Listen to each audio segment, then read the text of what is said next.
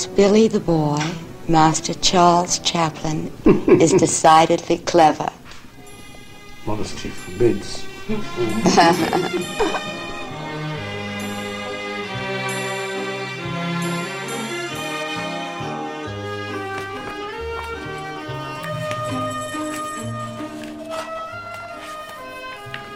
Aurélia, Ah oui, c'est moi. Oui, oui. D'ailleurs, on a un peu le même double menton. Qui Moi et, et- et lui, c'est marrant parce que le, un bébé et un, un vieil homme, ça, on, on recommence à retrouver les, les mêmes. Charlie Chaplin, the artist. The freak, vous avez, Ouais. vous avez quel âge là? Je dois avoir, je sais pas, 9 mois, une chose comme ça. Et vous êtes assise sur, sur les sur, genoux? sur les genoux de ma mère. Avec des. J'avais, je suis née avec un pied beau en fait, donc j'ai des, des chaussures orthopédiques avec des barres de fer au milieu. Et puis votre grand-père vous regarde avec beaucoup de, de douceur, je trouve. Mm. Ah, c'est une belle photo. Il reste quelqu'un de, de très euh, mystérieux pour moi et un peu magique comme ça.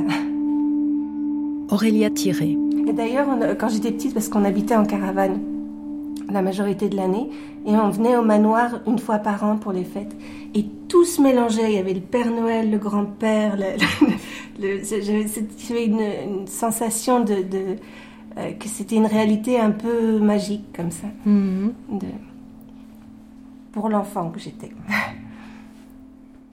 Vous habitiez en caravane? On était en caravane, oui. Euh, parce que mes parents avaient leur spectacle et que donc euh, et donc on arrivait. Je me rappelle les premiers signes, c'était les pierres de la Suisse que je reconnaissais à travers la fenêtre euh, du camion. Et on arrivait au manoir de Ban, on parquait la caravane devant. Et j'étais pas, moi il y avait des fois, où je me disais mais quand même on pourrait, on pourrait habiter dedans. Mais en même temps c'était très beau et on, on- on passait les fêtes là. Mhm.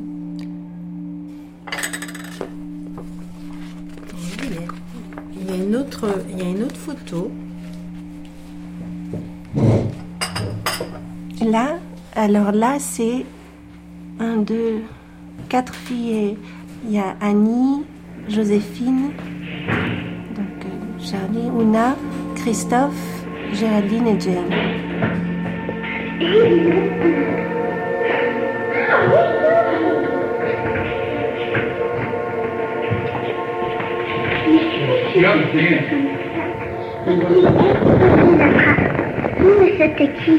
Tu vois, il essayait de attraper. Euh... Oui, mais c'était qui Mais pardon.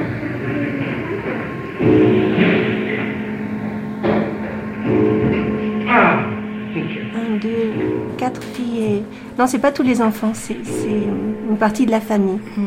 Il y a Annie, Joséphine, donc euh, Charlie, Una, Christophe, Géraldine et Jane. Et je sais pas. Ah oui, s'il y a une croix. Et comme je n'y connais rien du tout, c'est une croix. Ça doit être une. une euh, Ah, quand il est devenu. Ah oui, oui, voilà. Le chevalier par la reine. Il est devenu Sir Charles Chaplin, ce qui est très. Ah, c'est. C'est assez surprenant. mais. Mais euh, ouais. Et là, Et là, alors c'est Una, euh, ma mère et James. votre Et frère. très- oui. Et euh, je sais pas, ça doit être à Vevey. Je sais pas du tout où c'est. À la fête des vignerons. À la fête des vignerons, voilà. Et euh, bah, je, je, je pourrais pas vous en dire beaucoup plus, sauf que la seule chose que je me rappelle de la fête des vignerons, c'est que ça, elle se passe une fois tous les 25 ans. Donc à l'époque, je m'étais dit, oh là là, dans 25 ans, c'est la prochaine. Et que ça semblait absolument impossible. Et, euh, et que c'est l'été. Ils ont l'air tous bronzés. oui. je- Est-ce qu'il y a une famille Chaplin pour vous? Il y a une famille, c'est pratiquement un village maintenant. On pourrait même faire un passeport Chaplin, on est tellement nombreux que. Et donc il y a une famille comme il y a des familles euh, comme euh, comme il y a parce que par le nombre et par et par ce lien qu'on a de faire partie d'une famille. Et euh, autrement pour le reste, moi je pense vraiment que quand c'est des hommes du- de ce talent-là, leur œuvre appartient à tous ceux qui sont touchés. Et donc les héritiers de leur œuvre sont tous ceux qui sont touchés et qui, sont touchés par son œuvre en gros. Et c'est eux les héritiers d'une œuvre aussi, riche et aussi euh, importante que la sienne. Oui.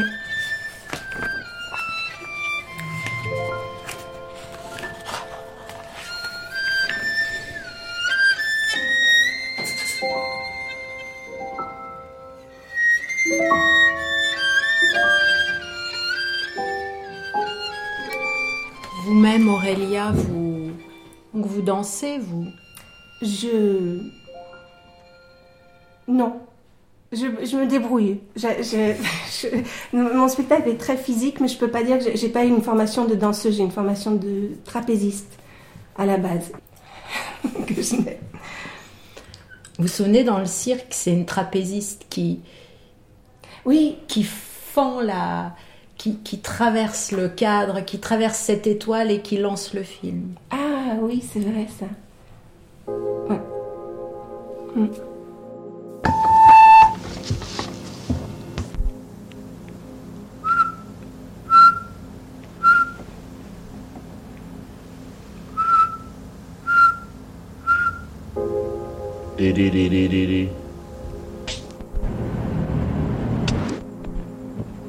Testing. One, two, three. Testing. One, two, three. Le 1er janvier 1976, l'écrivain Patrick Roth décide de se rendre à Vevey, en Suisse, au manoir de Ban, où s'est installé Chaplin depuis qu'il a été contraint de quitter les États-Unis en 1952. Le jeune homme de 20 ans espère lui remettre une lettre qui deviendra un roman, Mon chemin vers Chaplin.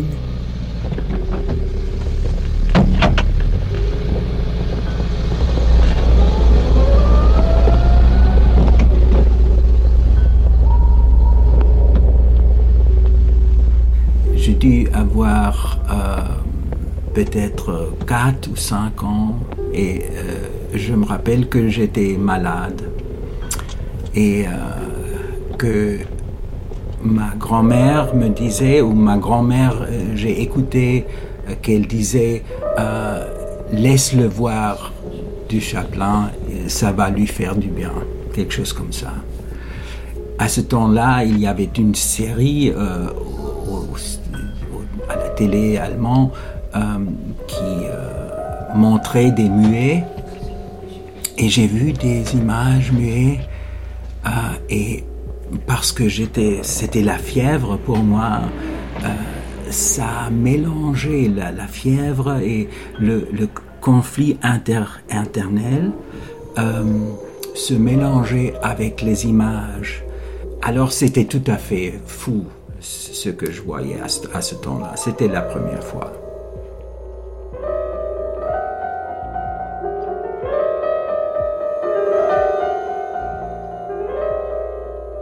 Je ne sais plus euh, où ça venait, cet impulse de, voir, de vraiment aller voir Chaplin. Euh, à ce temps-là, je sais que ça sera quelque chose pour moi, même de toucher euh, l'arbre devant sa maison, quoi. Je crois que le vouloir de toucher quelque chose qui est vraiment à lui, qui- qu'il voit chaque jour qu'il quitte la maison, euh, était quelque chose, c'était quelque chose qui, qui m'attirait secrètement, secrètement. Je voulais toucher et être touché. Ça s'est passé.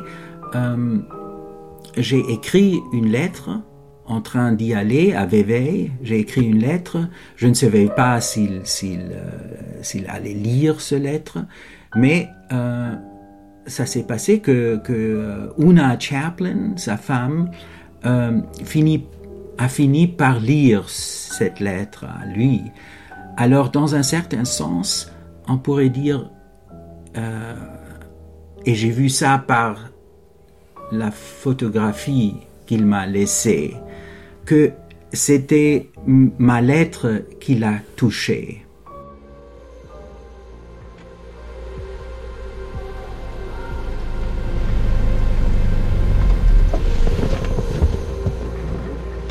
Silence absolu.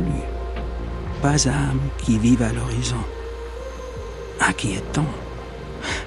Tout juste le bruit du gravier crissant sous mes chaussures. Je continue d'avancer sans quitter la maison des yeux. Je marche d'un pas plus ferme, dans l'espoir d'être enfin remarqué.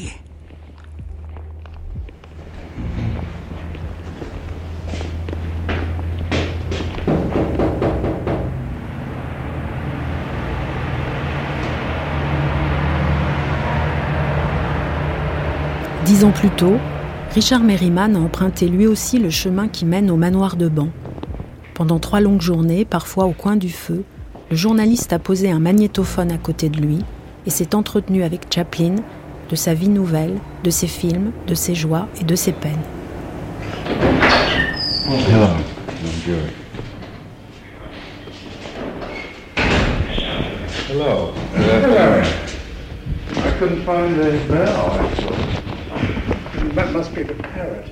I find I'm still on New York time and I have trouble getting to sleep and then sleep later than I was supposed to. Yes, I should say so.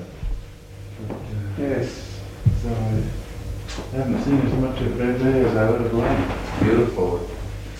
Isn't it lovely that What? the whole thing, the uh, thing is turning so nicely? Oh, beautiful. Saying it isn't. well, it's uh, it's not a norm. You know, it's not a great citadel or anything. No. Uh, No, no. Very it's- lived in. Oh, yes, it's beautiful. uh, warm and Yeah. friendly. Yeah, it's, it's admiring the mantelpiece. It's really a beautiful. Mind you, we, we made this Vous ne home. trouvez pas que c'est une maison agréable It was very, had somebody that had it before. Vous vous rendez Uh, compte Nous avons pratiquement construit cette maison. L'ancien propriétaire l'avait peinte en vert. All around It the was wall. green and they had Chinese panels. Chinese all around. things, uh, dim, and I said, oh no. You've, uh, you've had it a long time, haven't you? Yeah. Oh, oh, yes.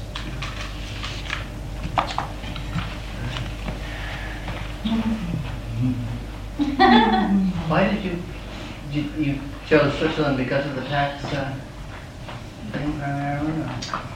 Uh, On a décidé d'aller en Suisse parce qu'ici au moins on peut utiliser notre argent. Et aussi voyager parce qu'après avoir vécu en Californie pendant 5 ans, je n'avais pas envie de rester coincé au même endroit, plutôt mourir. and say, well, I can't stand the climate, so what are you going to do about it? Just die. Had you had you spent much time in Switzerland before then? No. Did you know you didn't know it? No, no, I, I, I was here in 31 This for three months. Christmas time in St. Moritz. with Douglas Fairbanks. J'étais venu ici quelques mois, le 31 pour Noël, pour faire du ski. J'étais un bon skieur. Et puis on y est revenu et cette fois ça m'a plu. Il y a tellement de montagnes et je n'aime pas particulièrement les montagnes, mais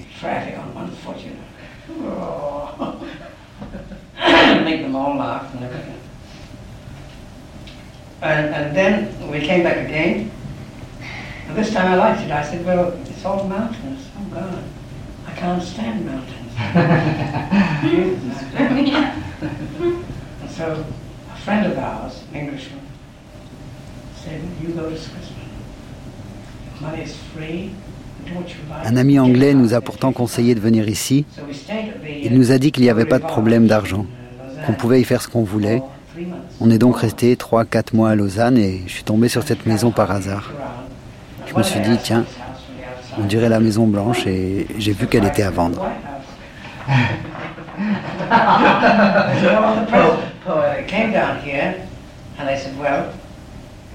On voulait louer, mais on l'a tout de même visité. On l'a visité, mais on n'a pas pu voir l'extérieur parce qu'il faisait trop froid. On l'a donc acheté sans voir le terrain, et heureusement parce que si j'avais su, on, l'aurait jamais acheté. Rendez-vous compte, il y avait je ne sais pas combien d'hectares, ça faisait presque toute la Suisse.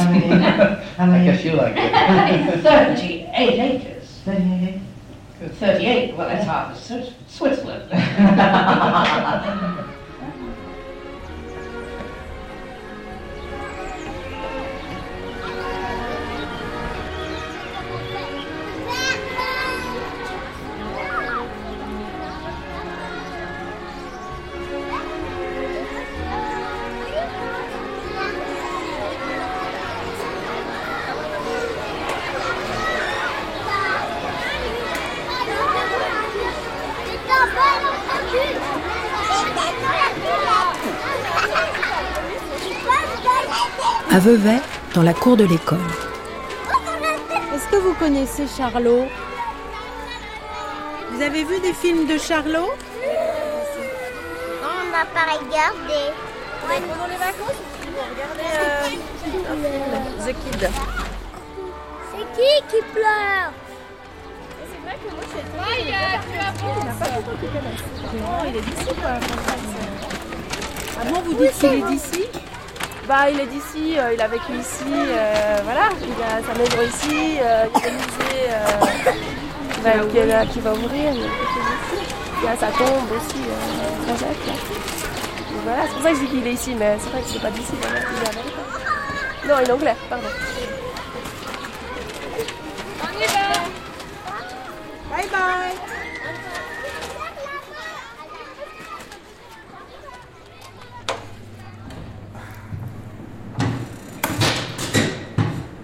dans l'atelier du chocolatier Lederer. Donc pour la recette, normalement on prend un sucre, on fond, qu'on caramélise, on va mélanger avec des pignons torréfiés, on mélange le tout. Ça fait un pralin. Après, ce pralin, on va le concasser légèrement pour que ça donne des, des morceaux. Et ça, on va le mélanger à une masse, une masse qui est faite à base de chocolat amer, tout simplement. Et on va mélanger le tout. Voilà, les moules. avant les chocolats, on doit les, les passer au. Les moules, on doit les passer avec du chocolat, donc on prend un pinceau.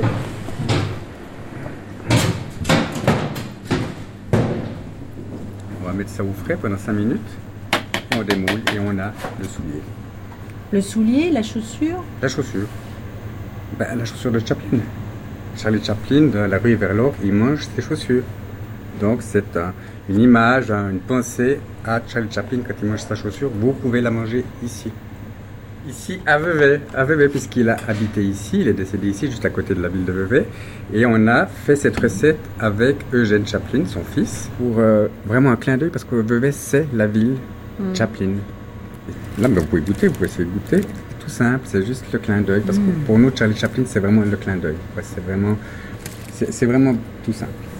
Donc Chaplin se mange à Vevey. Chaplin se mange à Vevey, à la rue du Théâtre 8, dans la maison de Lédrare.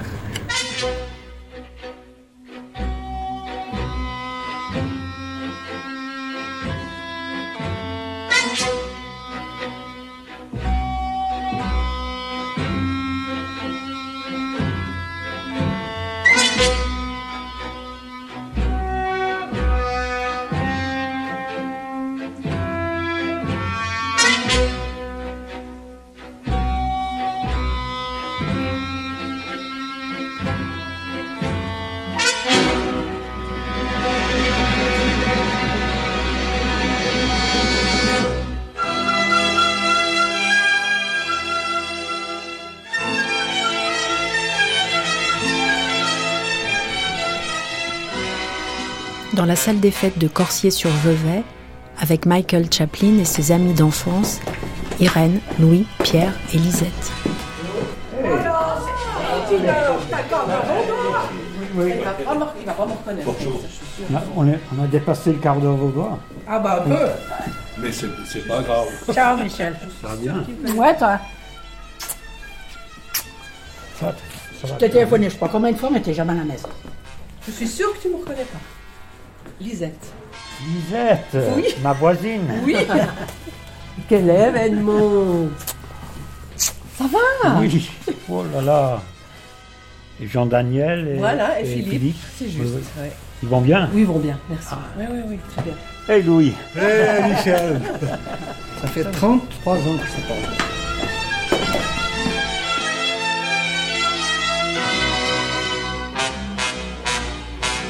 Quand tu te présentes, tu dis, tu dis Chaplin, toi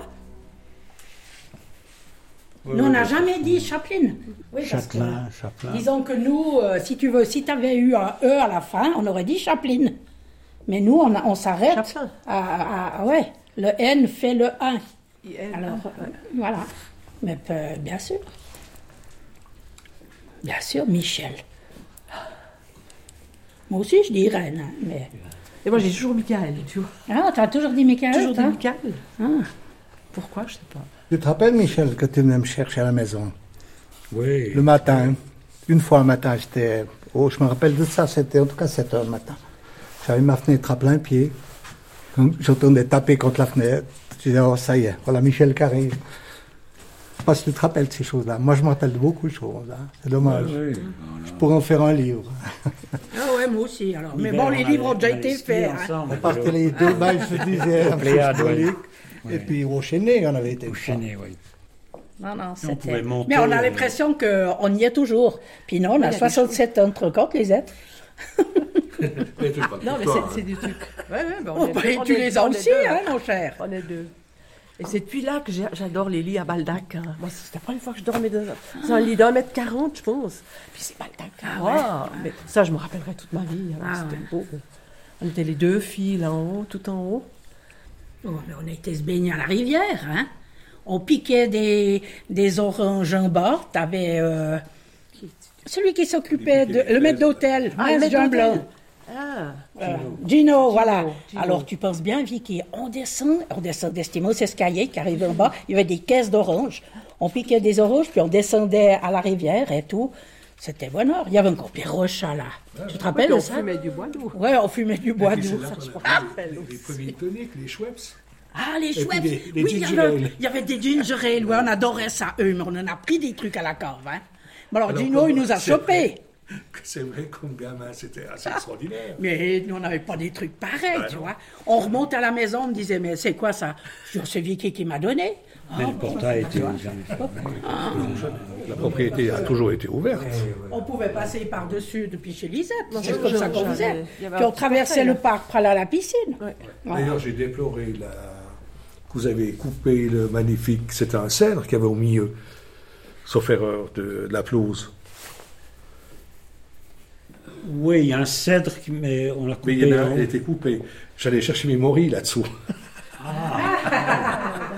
Oui, parce qu'il y a des morilles qui Eh vont. oui, euh, je sais où.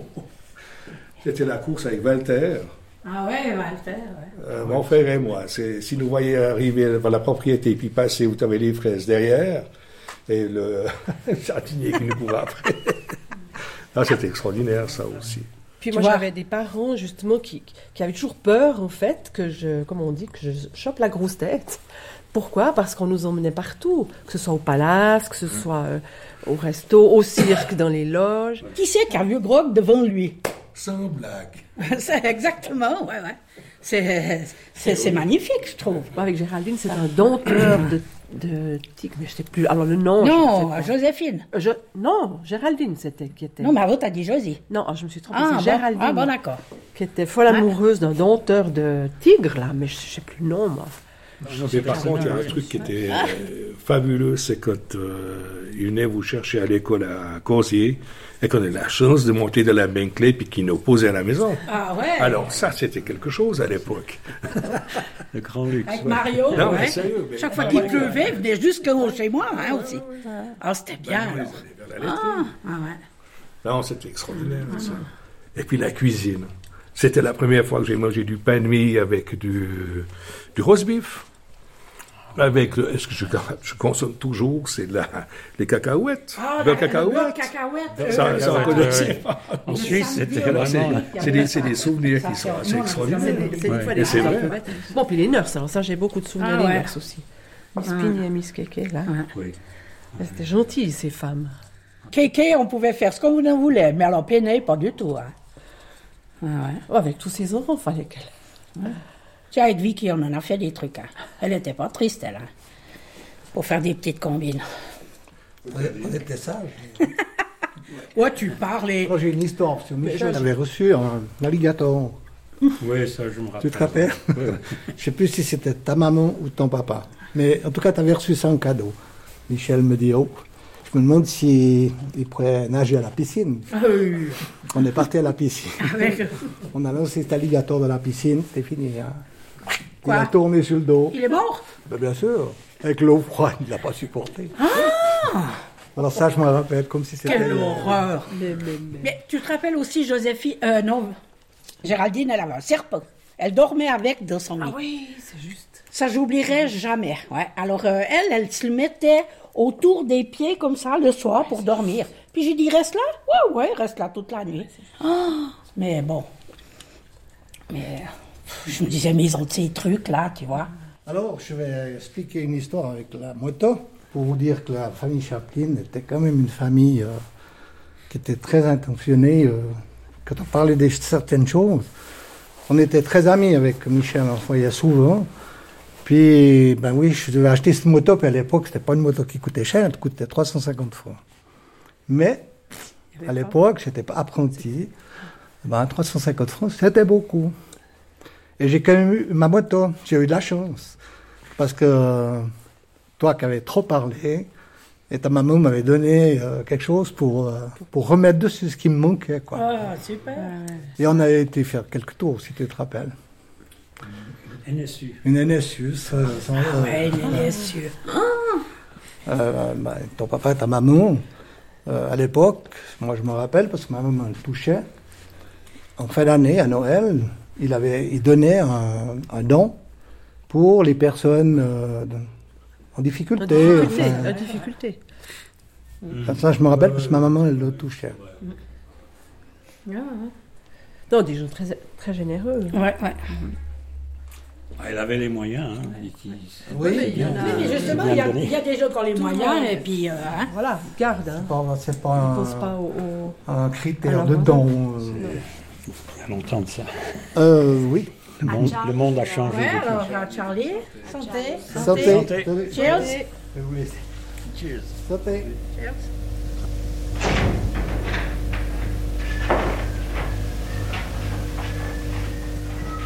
Hello. Look at here. For you?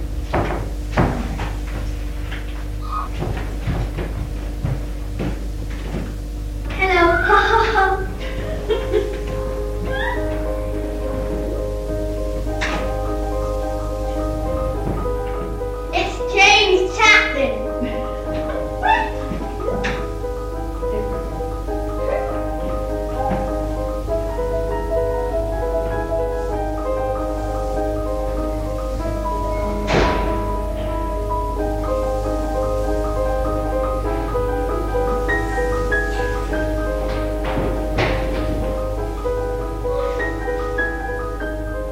Pourquoi avais-je littéralement suivi Chaplin depuis le grand écran jusqu'à la porte chez lui? Est-ce que je cherchais à remonter jusqu'au début du cinéma?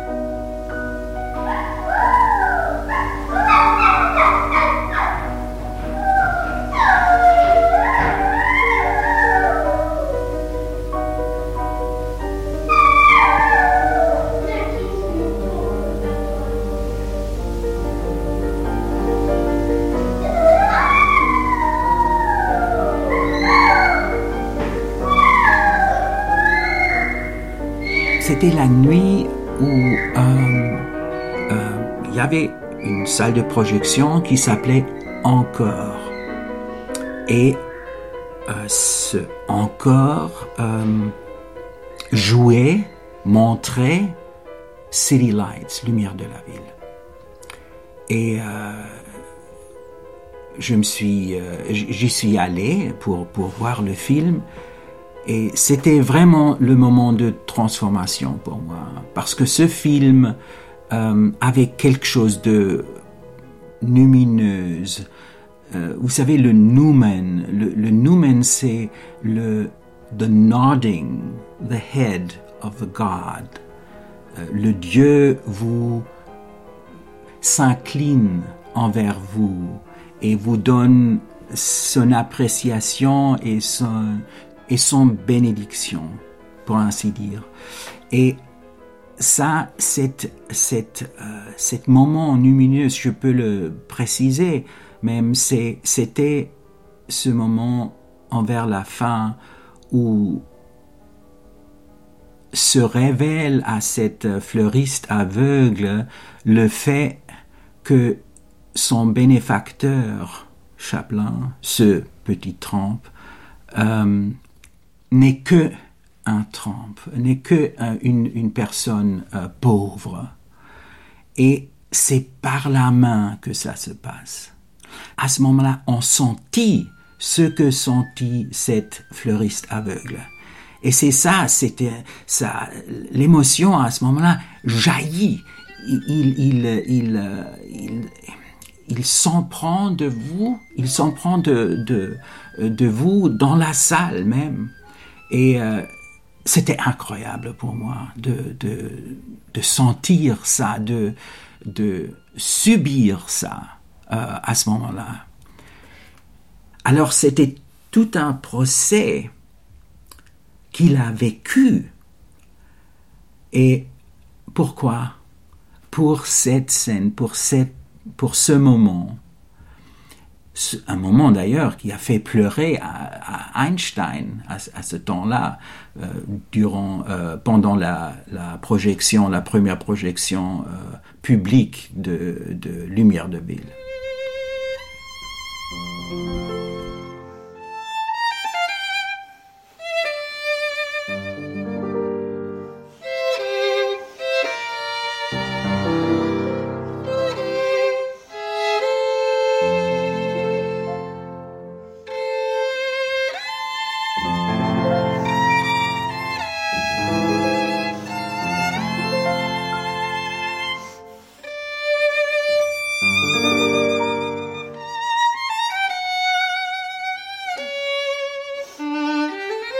Alors que je gravissais les premières marches, je m'aperçus que le couvercle de la poubelle était rabattu vers l'arrière. Peut-être je ferais bien de jeter un coup d'œil à l'intérieur pour m'épargner la suite. Et si ma lettre y avait déjà atterri,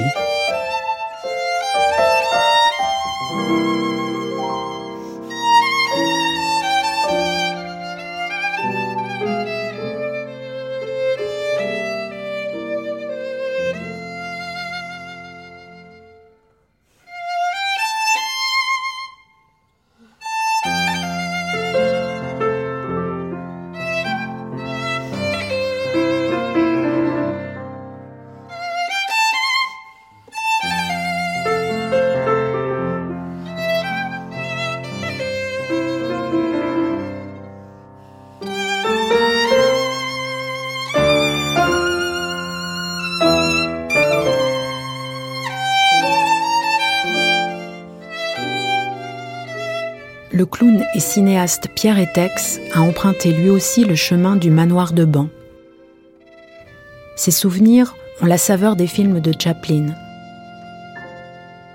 Entre rire et larmes, tristesse et jubilation. Quand j'étais gosse, enfin, j'avais oh bah, j'avais 14-15 ans, j'ai écrit à Chaplin, bien sûr. Bah ah oui, vous voulez, c'est normal. J'étais un peu surpris qu'il n'ait pas répondu. Parce que il était tellement accessible sur le plan sentimental que je me disais, ben voilà un homme, et si je lui écris, il va me répondre quelque chose. Je lui disais toute mon admiration et je lui disais que je voulais être clown et que je serais clown. Et bon. Mais vous l'avez rencontré, Chaplin Non, non. Ah oui, je l'ai croisé. Ah oui, oui, Et bien ça sûr. tenait, ça tenait du gag. Ah oui, complètement, oui. J'étais, j'étais à la Cinémathèque, c'était pour la ressortie de, en- à New York. Je viens très tôt à la Cinémathèque pour avoir une place, de sorte. Et la, la caissière me dit, bon, euh, j'arrive une heure avant, bien sûr. Elle me dit, montez au balcon, comme ça personne ne vous dérangera. Vous pourrez profiter pleinement de la projection. Je, m'installe donc au, premier rang du balcon. Et j'attends, je vois arriver le public, etc. Et à un moment, lorsque la salle est pleine, quelqu'un me tape sur l'épaule et me dit, je me retourne, dit, vous ne pouvez pas rester là. Je dis oui, bon ben écoutez, il y a une heure que je suis là, je ne bougerai pas. hein. Je vais voir Charlie Chaplin. Je, vous dis, vous ne pouvez pas rester là. Je dis non, écoutez, fichez-moi la paix. Et je me retourne et qui vois-je Charlot. Il était derrière moi, avec ses cheveux blancs, il attendait, avec sa canne. Oh. J'ai été pétrifié. Et j'ai cru un moment, mais il avait des problèmes de santé, et à un moment, il, sort. Alors, je me suis dit, il veut pas, veut pas continuer de voir son film, il va s'en aller. Pas du tout. Il partait, puis il revenait. Et deux ou trois fois comme ça. Et puis, à la sortie, il, il était dans, le hall. J'ai été pétrifié en face de lui. Je me suis dit, qu'est-ce que je pourrais dire à cet homme qu'il n'ait entendu des milliards de fois et qui puisse l'émouvoir, qui puisse l'intéresser? Je, je n'avais pas, je ne voulais absolument pas essayer de briller à ses yeux. Je pouvais lui dire que ma reconnaissance, mais comment j'aurais pu lui dire j'étais muet, complètement muet. Et là, euh, bon bah, c'est la seule fois où je l'ai vu. J'étais inconditionnel. Ok. Alors on se refait un, filage de celui-ci, de hum, Limelight.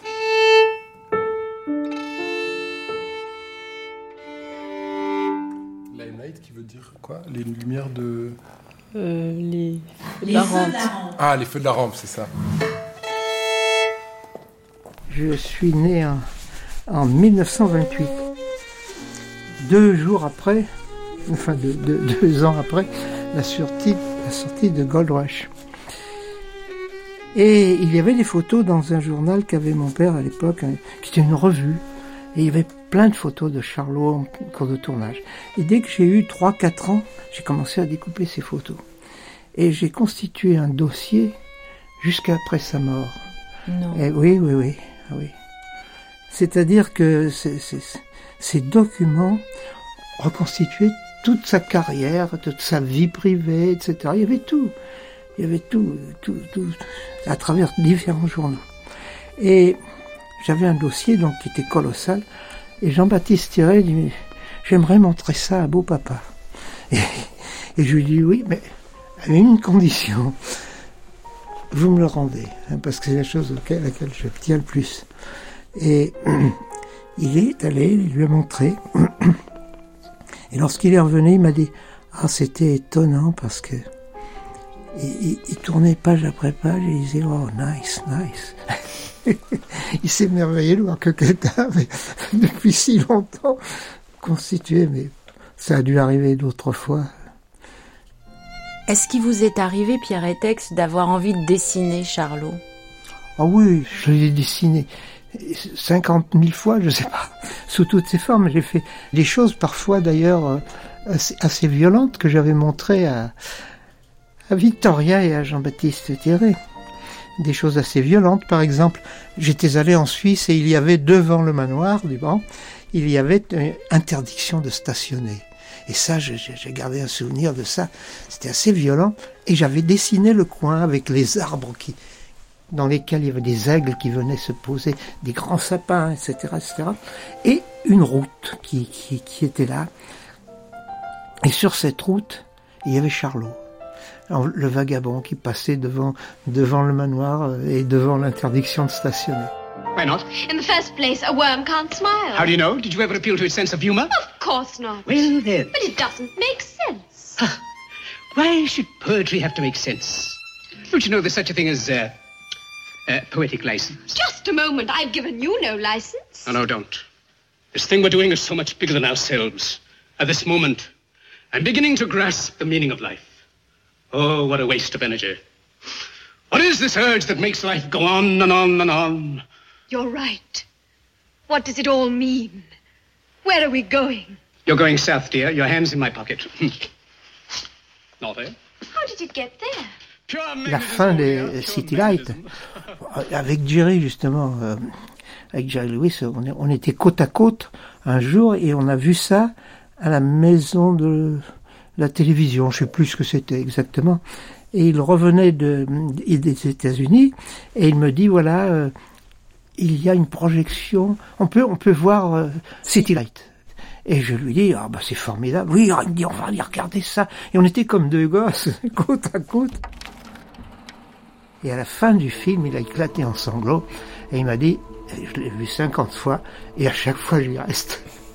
J'y reste. Ça Oui. veut dire quoi, j'y reste? Ah bah, euh, à chaque fois, je, je, je m'écroule. À chaque fois, je me fais avoir. L'idée, c'est je me fais avoir, quoi. Et, et, et, je sais, oh, j'ai souffert le jour où, j'ai vu la comtesse de Hong Kong. Ça a été pour moi un déchirement terrible parce que je, le revois encore avec son épouse Ona et, et, et ses enfants. Il avait son chapeau qu'il n'a pas enlevé de, tête. Il était interviewé. Et on lui disait, vous savez, aujourd'hui, euh, l'agression des, l'agression des journalistes était immonde. Vous savez, aujourd'hui, monsieur Chaplin, la, caméra, ça bouge, hein, ça n'est plus les plans fixes, c'est fini, etc. Et ils essayaient de, de lui dire que son film était démodé, etc. Ça. Et il répondait, c'est mon meilleur film. Et il ne disait rien d'autre. J'ai trouvé ça très courageux et en même temps euh, très douloureux, quoi. Très, très douloureux. Vous avez connu, vous aussi, la, la rage, euh, la vilainie des, des critiques? Oh oui, et, et, et je me rappelle Jerry arrivant à Cannes. Euh, oh, c'était terrible, justement après la comtesse de Hong Kong, c'était le- et Jerry arrive, il a fait un discours mais à, à la presse, mais, mais d'une violence. Mais qui êtes-vous donc vous pour faire pleurer le cœur de Charlot?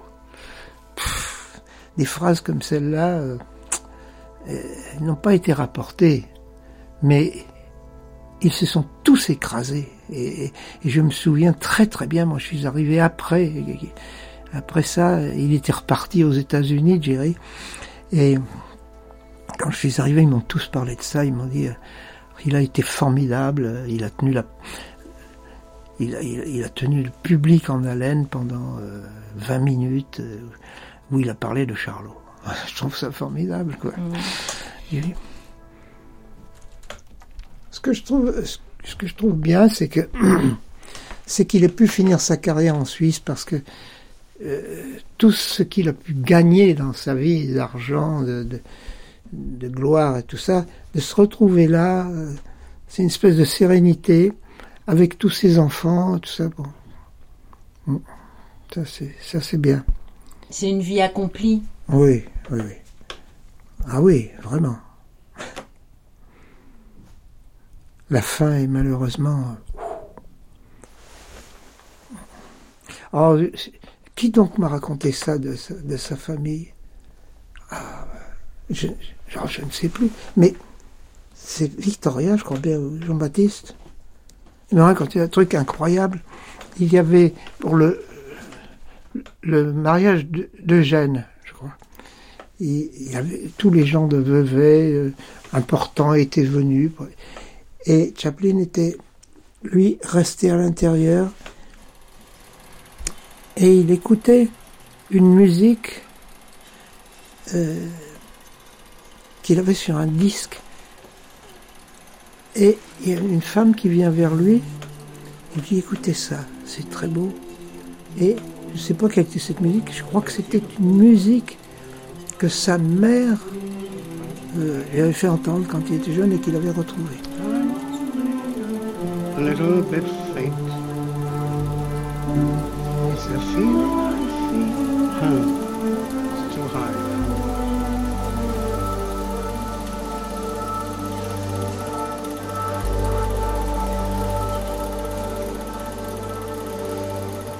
Bref, et cette femme revient euh, dire à Ona, et aux enfants. je me demande quel est ce vieil homme qui est là dans, le salon et qui veut absolument me faire entendre une musique. J'en ai rien à fiche, mais je je sais pas qui est cet homme. C'était lui, ce vieil homme qui. C'est quand même terrible. La nature humaine, on est tous faits pour mourir. C'est ça qui est bien et en même temps c'est chiant. Parce que moi j'ai pas envie de mourir. c'est comme ça. Ouais, mais en même temps, vous voyez, il, il, écoutait pas n'importe quelle musique. Il y avait, il y avait une boucle, comme s'il voulait revenir vers l'enfance, quoi. Probablement, probablement. Ce que je sais aussi, c'est que il avait l'idée des thèmes. On a dit, c'est lui qui fait sa musique. Non, et bon, il pianotait un peu, bon, mais euh, il joue aussi du violon. Vous aussi du, Oui. Piano, accordéon, violon, bah oui. Enfin bon. Concertina, c'est ça qui était le plus beau. Concertina. ah oui, ça alors j'adore concertina. Mais bon, euh, ce que je veux dire, c'est qu'il avait des idées de thèmes mélodiques et il avait un, orchestrateur. Il lui disait ce qu'il voulait. Ce qui est, ce qui est plus facile, bien sûr, mais c'est formidable. Bah, L'idée des thèmes, était... ah oui, non, ça, dans tous ces films, il y a un thème musical qui est intéressant, quoi. Mm. Je me souviens pas du tout du thème de. Si, si, vaguement, du, thème du dernier film, c'est-à-dire. Oui, je me souviens vaguement. Tu te souviens? La montée de Hong Kong, non, ça commence pas toujours par les trois premières notes. Ah, les trois premières notes sont toujours les mêmes. Ouais. Dans tous ces thèmes. Dans tous les thèmes de Chaplin.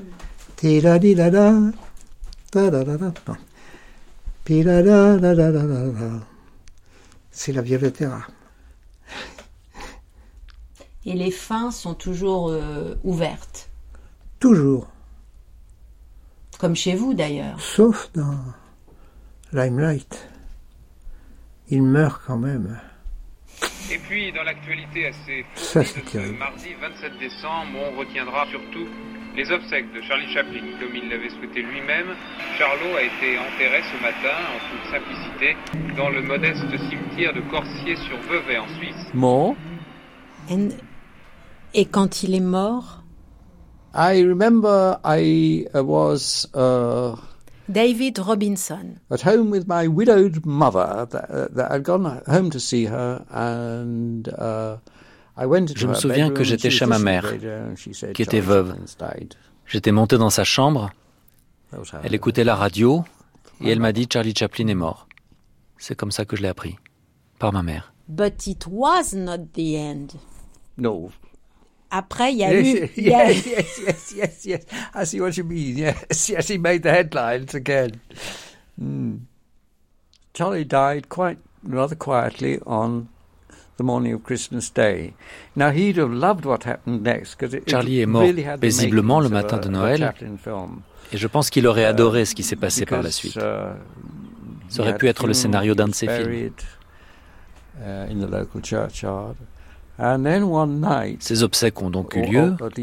Il a été enterré dans le cimetière du village. Et puis une nuit, enfin plutôt un matin, les gardiens du cimetière ont retrouvé sa tombe ouverte et vide. Deux jeunes gars d'origine roumaine ou polonaise, je ne me souviens plus, avaient le projet d'ouvrir un garage et avaient donc besoin de pas mal d'argent. Ils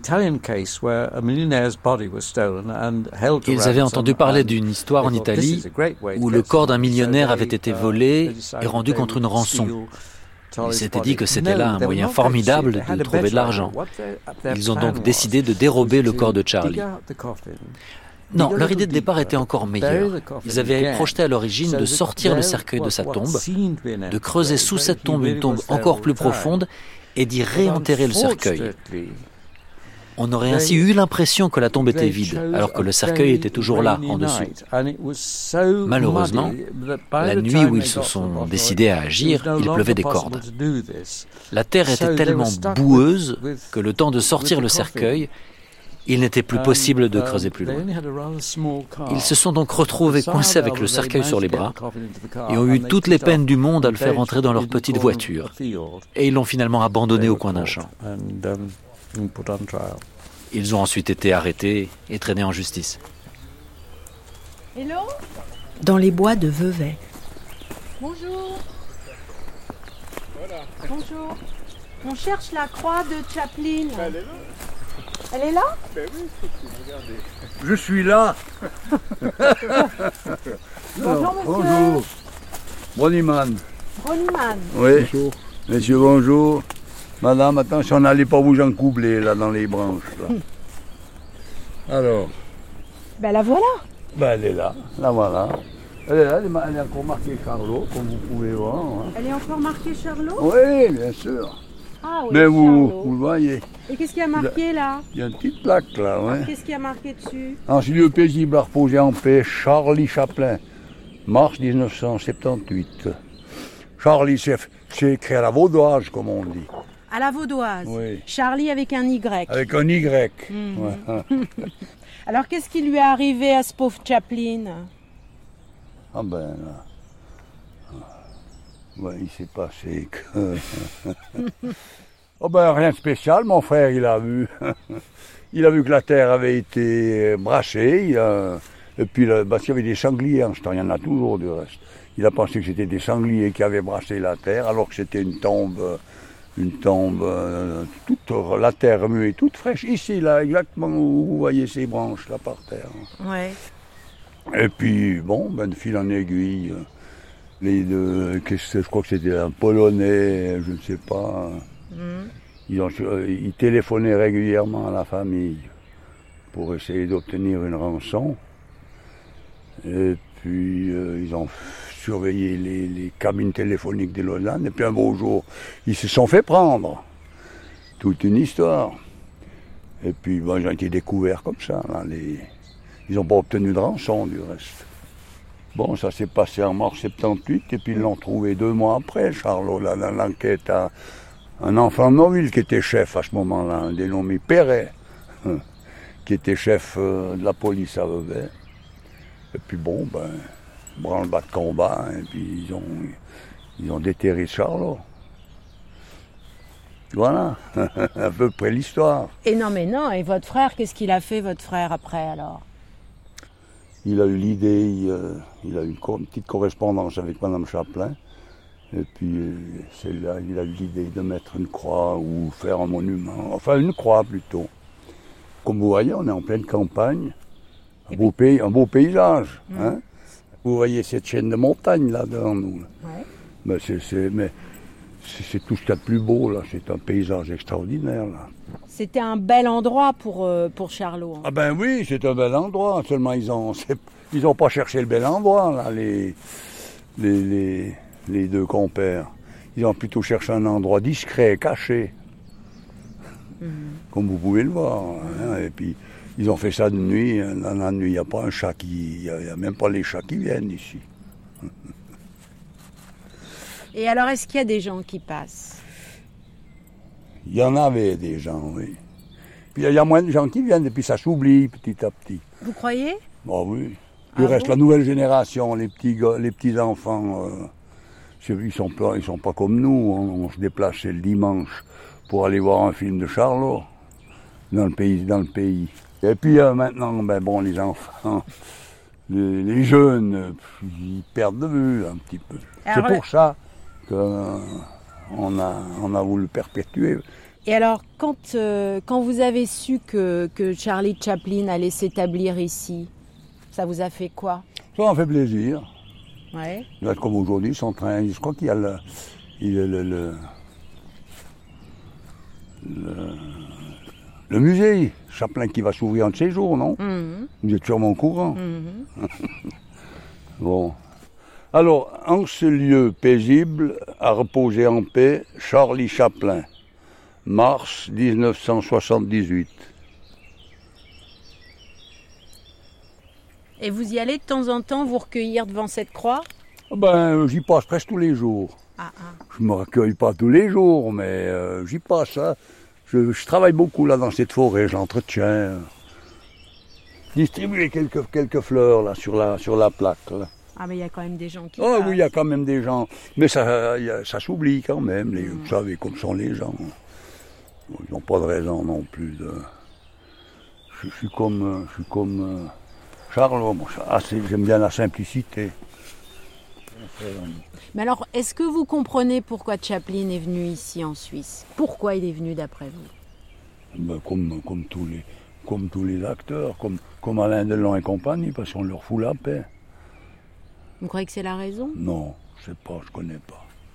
Pourquoi est-ce qu'il aurait bien pu venir en Suisse? Ou l'intellectuel?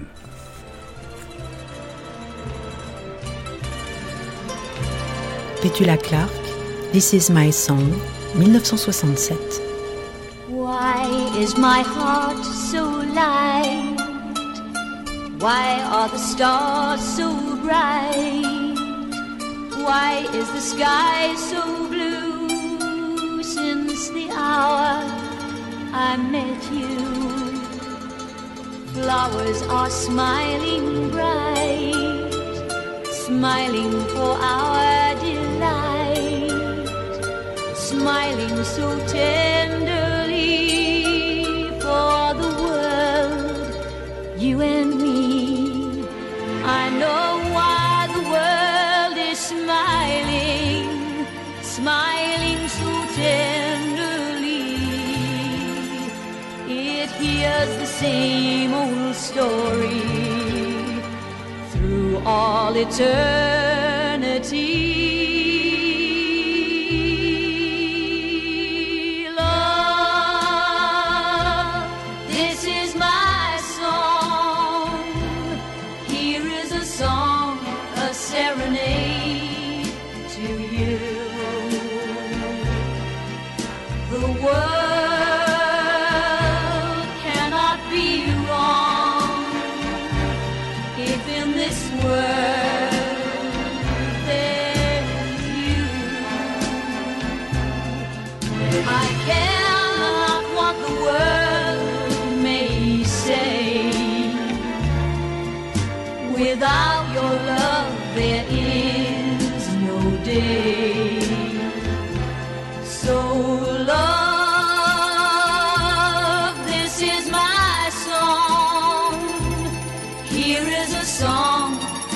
A serenade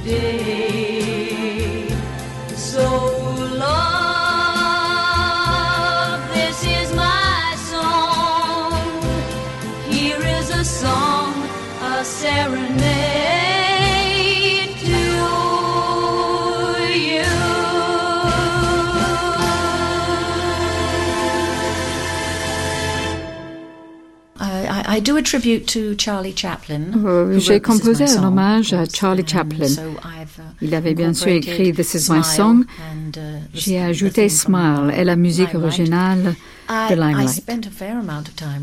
J'ai passé un peu de temps avec lui. Il était vraiment charmant. Il était déjà assez âgé à l'époque. Mais he was il était vraiment ravi parce que sa chanson This Is My Song, écrite pour la comtesse de Hong Kong, était un formidable succès. Comme c'était moi qu'il me avait enregistré, il avait voulu me rencontrer, me distraire uh, et m'offrir euh, le thé. he said, "You know, I'm Il m'a dit, oh, je suis tellement dance." content I said, "Well, well, go que j'ai envie de chanter et de house." danser. J'ai dit, mais allez-y, for me." vous, vous êtes chez vous. Il m'a alors répondu, non, j'aimerais que vous me jouiez du piano. Et alors, je l'ai fait. Well, what is it like? You just sit and kind of wait for something to come, and what, or you Oh, no, no, visualize no. the- Oh, yes. uh, Oh, yes. what's the process? Well, What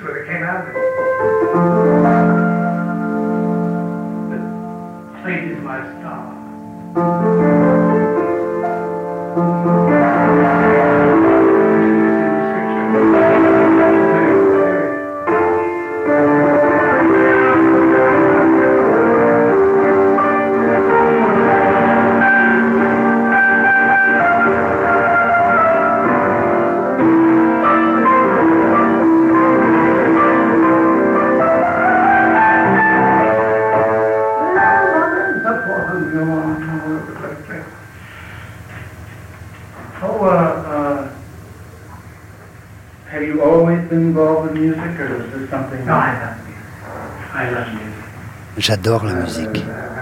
Quand j'étais gosse, on n'avait pas les moyens d'avoir un piano. On n'avait qu'un petit harmonium. Mais je me suis rendu compte que quand je compose, mes doigts se réveillent et deviennent plus souples. Comme si les notes sortaient de mes doigts et non de ma tête. Tout ce que je vois est imaginé. Prenez ce si bémol. Il me rappelle quelque chose de particulier. with the uh, composing, Je vois les choses comme des images. C'est une manière de m'en souvenir, en musique. Quand je compose, c'est aussi en partie en m'inspirant de l'ambiance. Oui, c'est l'ambiance, l'humeur, le contexte. Il n'y a pas de règle. Parfois, je m'assieds, je ne sais pas pourquoi. Je cherche.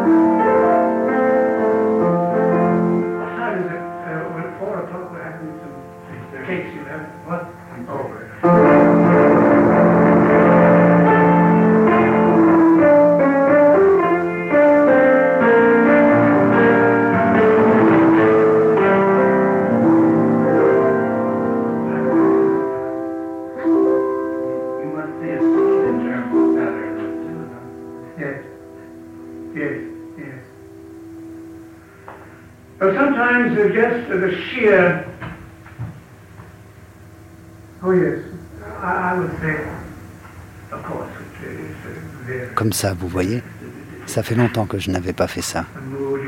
C'est ma musique. Il y a beaucoup de choses que j'aime dans le film. J'aime l'ambiance du film. Je trouve que c'est un son très irréel. Et j'ai essayé de conserver ça.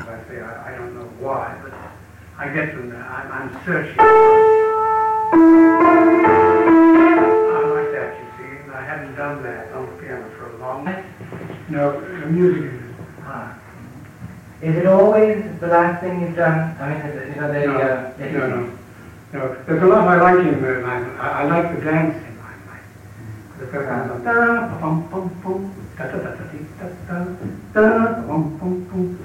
I like that.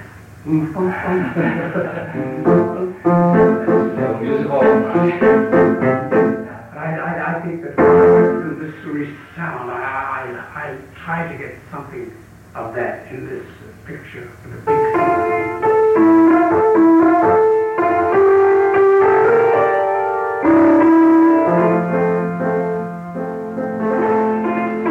Gary Bardin est l'un des maîtres du cinéma d'animation russe.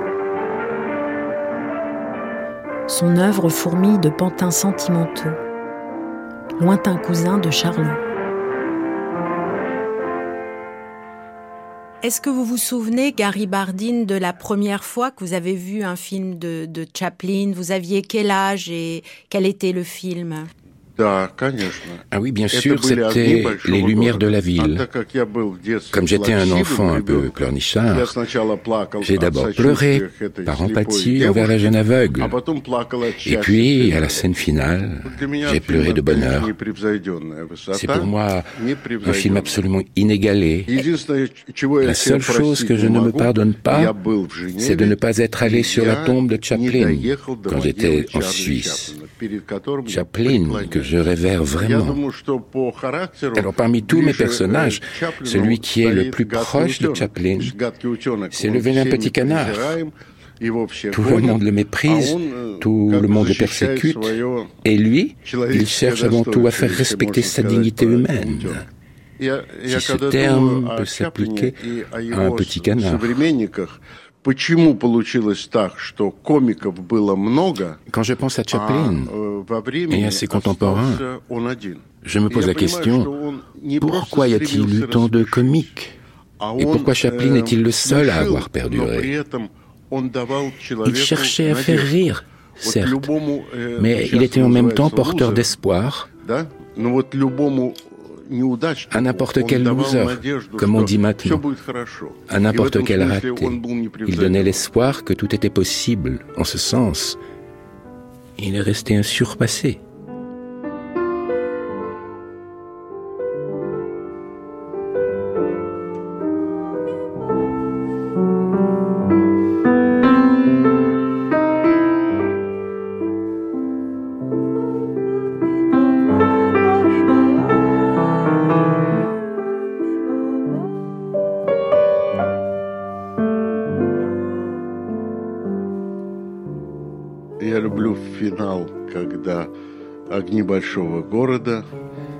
Je reviens à la scène finale des lumières de la ville, à la fleur, à son sourire. Un sourire qui ne le cède en rien à celui de Mona Lisa. C'est un sourire intemporel. На мой взгляд, человек, который прошел большую жизнь, оставляет наследство. Оставляет наследство Celui qui a parcouru une longue vie laisse derrière lui un héritage à ses enfants, à ses petits-enfants. Chaplin, lui, a transmis son héritage à l'humanité tout entière. Pour moi, Chaplin, c'est une superstar. C'est même une planète dont le rayonnement va encore longtemps éclairer notre Terre.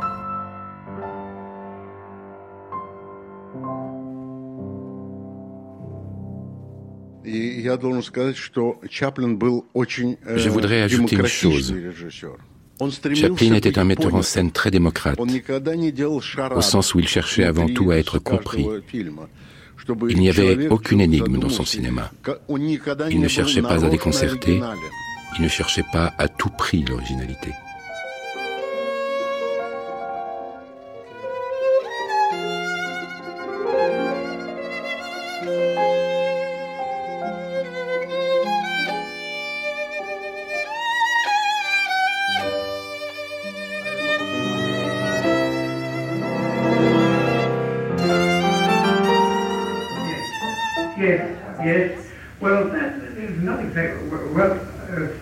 Says I'm bullet-headed.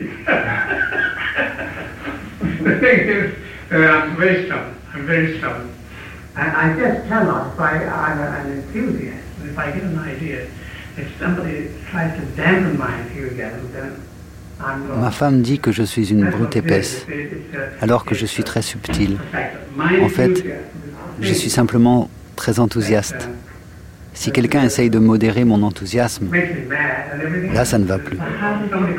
On ne touche pas à mon enthousiasme. Ça me rend fou de colère. I never have been sad. Yes, I've been sad in my youth, uh, uh, companionship.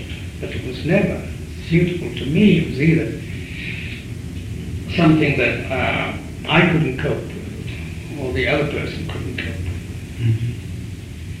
So I've never had that. I've never had that in my life. Je n'ai jamais été triste. Uh, si, j'ai été triste dans ma jeunesse quand j'étais en manque de compagnie. Mais ça n'a jamais été vraiment insupportable. Je n'ai jamais eu de véritable amitié. J'ai toujours été un loup solitaire. J'ai toujours vécu seul, à l'exception de ma famille pendant ces 20 dernières années, qui ont été formidables.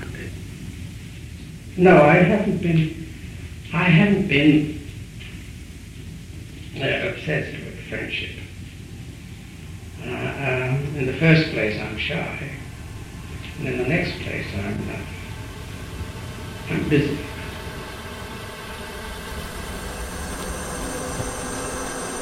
Vision fugitive. Comme un vagabond, j'allais, très discrètement d'abord, me livrer à un examen superficiel du contenu, puis fouiller dans les ordures, sans trouver la lettre. Mais cette plongée me permettrait de mettre la main sur les pages jetées par Chaplin. Yes, sir. Et quelle découverte ne ferais-je pas? Et pas seulement quantité de projects and rejects qu'il fallait sauver. Je me retrouvais parmi des charmantes esquisses. Je tombais sur la fiole qui avait contenu les saignements de nez de Marvelous Mabel, l'épingle à cheveux de Hetty, des rêves d'assassin, les boucles de Lita, le séduisant Fred Carno, les bathing beauties Windelweich and Cherry Red. Et enfin, tout au fond, sur la rose du caniveau, I work now know, in order to, uh, well, no, it's not in order for anything. I work for the same love of work. Je travaille maintenant dans le but de... Non. En fait, je ne travaille pas dans un but particulier. Je travaille tout simplement par amour du travail. Je sais que quand je travaille, je suis heureux. Ce n'est pas tant l'idée de montrer quelque chose de magnifique et d'important qui compte. C'est juste que quand je travaille, je suis très heureux. En particulier quand je sais que je fais du bon boulot. Là, le film que je viens de finir, c'est la meilleure chose que j'ai jamais faite. J'en suis convaincu.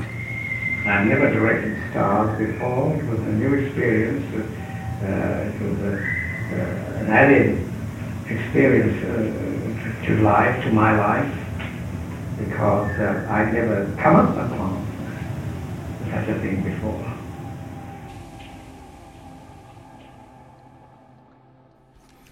Alors cette photo-là, Michael. Oui.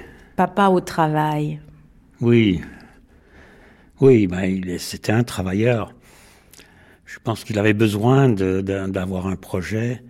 Il avait, il avait besoin de travailler. Il, euh, Bon, je pense une fois qu'il a, qu'il pouvait plus rentrer en Amérique, ça lui a fait un énorme coup parce que tout, tout son travail était là-bas. Donc il a dû refaire un peu sa vie en, Europe. Et je pense que ça lui a fait du bien parce qu'il il, il a commencé à moins travailler. Ah, il partait en Italie avec ma mère, il, il, euh, partait au Maroc, il, a pris le goût de, de, de, jouer un peu de la vie, parce que je pense qu'avant ça, enfin je le connaissais pas, mais d'après ce que je lis sur lui, c'est quelqu'un qui, qui, était tout le temps en train de travailler, tout le temps en train de, de, de visualiser la prochaine, euh, le prochain film. Euh, donc, ouais, c'était un travailleur. Même, même euh, en Suisse, il devait travailler. Il a écrit son autobiographie. Euh, ça lui a pris cinq ans, je crois. C'était un, un, grand boulot pour lui. Et euh, il était toujours occupé. Je pense peut-être là, il est en train d'écrire son, son, de relire. Euh, je, je, crois qu'il dictait, il dictait à une, à une secrétaire. Je, je pense pas qu'il écrivait beaucoup. Il avait du mal à se relire aussi. Euh, parce que je pense qu'il n'a pas, il a pas vraiment eu beaucoup d'écoles, euh, de, mais il, euh, il dictait puis il relisait ce qu'elle avait et, et, il travaillait comme ça. Mais le bureau était une zone interdite aux enfants. Ah oui, oui, non, il fallait pas faire de bruit quand on passait par là. Il fallait qu'il ait le, la tranquillité. Euh, ça, je peux comprendre.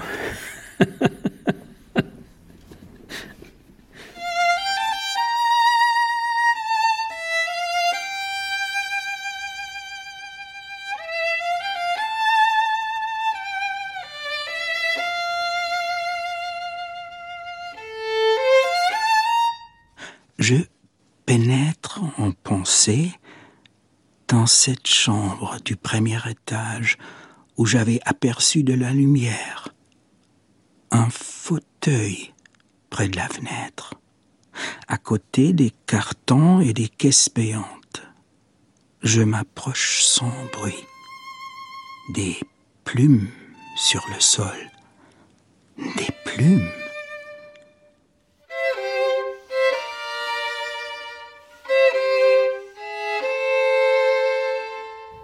Pierre Smolik vit tout près du manoir de Ban.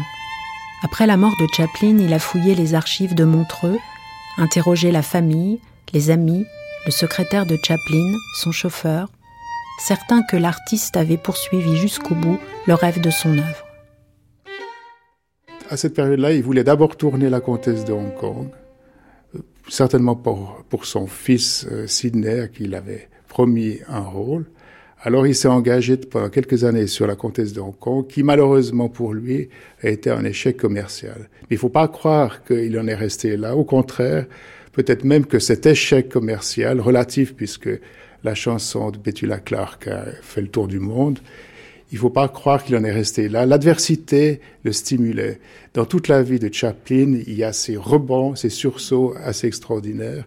Et il se lance dans The Free qui lui tenait à cœur et qui est encore une fois, chez Chaplin, un, un film complètement spécial, inédit, qui, nous surprend. Parce que moi, ce qui m'avait surpris quand j'ai lu pour la première fois cette histoire, c'est de voir une figure mythologique, cette histoire d'une femme oiseau qui s'appelait Sarafa. Et puis je me suis demandé, et je me demande toujours maintenant encore, pourquoi il a voulu, lui qui a créé une légende qui était Charlot, pourquoi il a utilisé pour son dernier film qu'il aurait tourné s'il n'avait pas eu ces problèmes de santé, une figure mythologique qui fait penser bien sûr aux sirènes d'Ulysse, euh, qui fait penser aussi tout à la fin du film au mythe d'Icare, tout ça est assez surprenant. Alors, il s'est plongé dans ce travail très vite après l'échec de la comtesse de Hong Kong. Pendant deux ans, il a travaillé avec beaucoup d'acharnement avec Monica de Monté, sa secrétaire. Et il suffit de consulter les, les milliers de pages euh, aux archives de Montreux pour se rendre compte que ce film lui tenait vraiment, vraiment à cœur. Et je pense que s'il n'y avait pas eu ces problèmes de santé, euh, il aurait terminé sa carrière avec euh, ce film. Mais ça ne veut pas dire que s'il n'a pas tourné, ce film ne mérite pas notre attention. Bien au contraire, parce qu'en lisant euh, ce qu'il a fait, ce qu'il a écrit, le développement, le scénario, les notes dispersées, etc., on a quasiment une œuvre. Et cette œuvre, elle est merveilleuse parce qu'elle est inachevée. Voilà, comme la vie, la vie est inachevée. C'est peut-être pas pour rien qu'il n'a pas pu le, le tourner.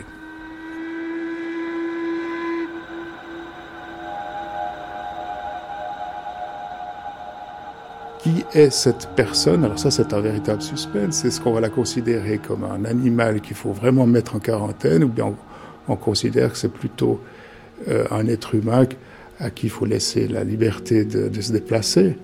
Euh, alors ça, c'est aussi une forme de, suspense qu'on a dans le film, et aussi par rapport à ses propres racines, parce qu'on ne sait pas d'où elle vient, on ne sait pas euh, pourquoi elle a ses ailes, et puis forcément qu'elle n'a pas de pièce d'identité. On n'a jamais donné un état civil à, un être humain qui, à qui tout à coup pousse des ailes. Ça ne s'est jamais arrivé.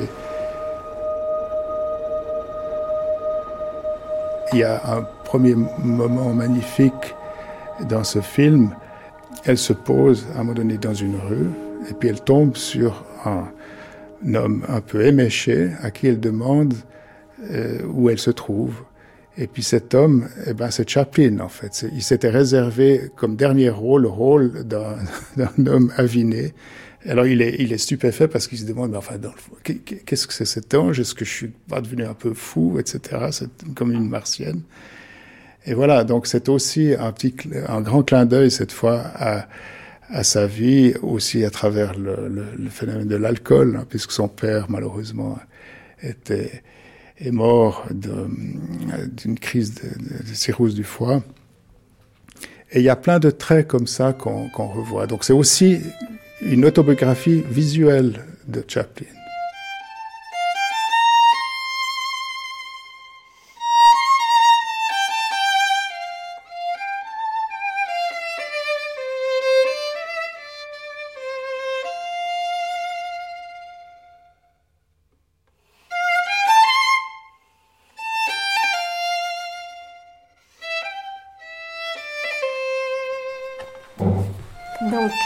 C'est une très très très belle photo. Et c'est une photo que j'ai vue. Enfin, non, c'est une photo qui est prise du film, c'est ça qu'il a fait. Parce que je me rappelle avoir vu des photos quand même d'elle avec, avec ses ailes magnifiques. Alors c'est qui? Donc c'est Victoria, c'est ma mère et c'est une scène qu'elle a tournée. Enfin, à un moment donné, elle est revenue au, manoir et ils ont décidé de sortir les ailes du fric et de, et de tourner et de faire des essais à, la caméra et, photo de, du freak. Et donc, euh, je crois que ça, c'est la scène, euh, la scène finale où, où elle s'est, je sais plus, dans l'océan, elle, oui, parce qu'elle est, elle est couchée par terre et elle a les ailes comme si elle s'était blessée, en fait.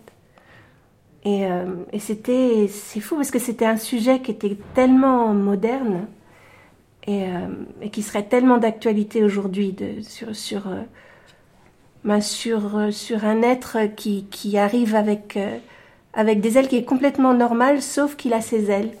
Et, et comment il, il, est récupéré par, par tous ceux qui veulent croire que peut-être il est divin, ou, euh, alors que...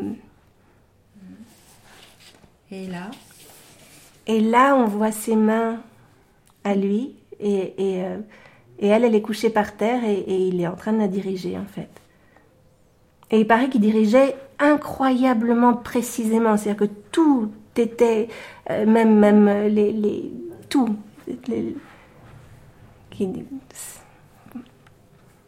lui, il savait précisément jusqu'au geste de la main comment il fallait que ça, c'était euh, d'une précision.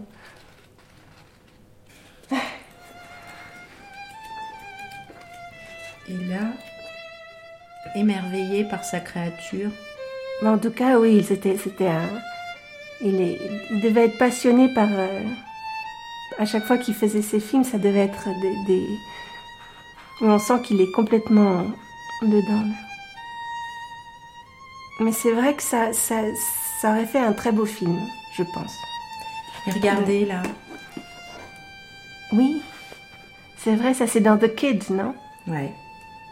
Mais il y a, y a, plusieurs films, j'ai l'impression, où, c'est une image qui, qui semble revenir. Euh, donc c'est lui avec, avec euh, en, ange euh, aussi blessé par terre. Je crois que c'est la scène de rêve dans The Kid où, juste avant qu'il se réveille, il est couché par terre. Hmm. Il y a toujours des envols et des chutes en fait. Oui.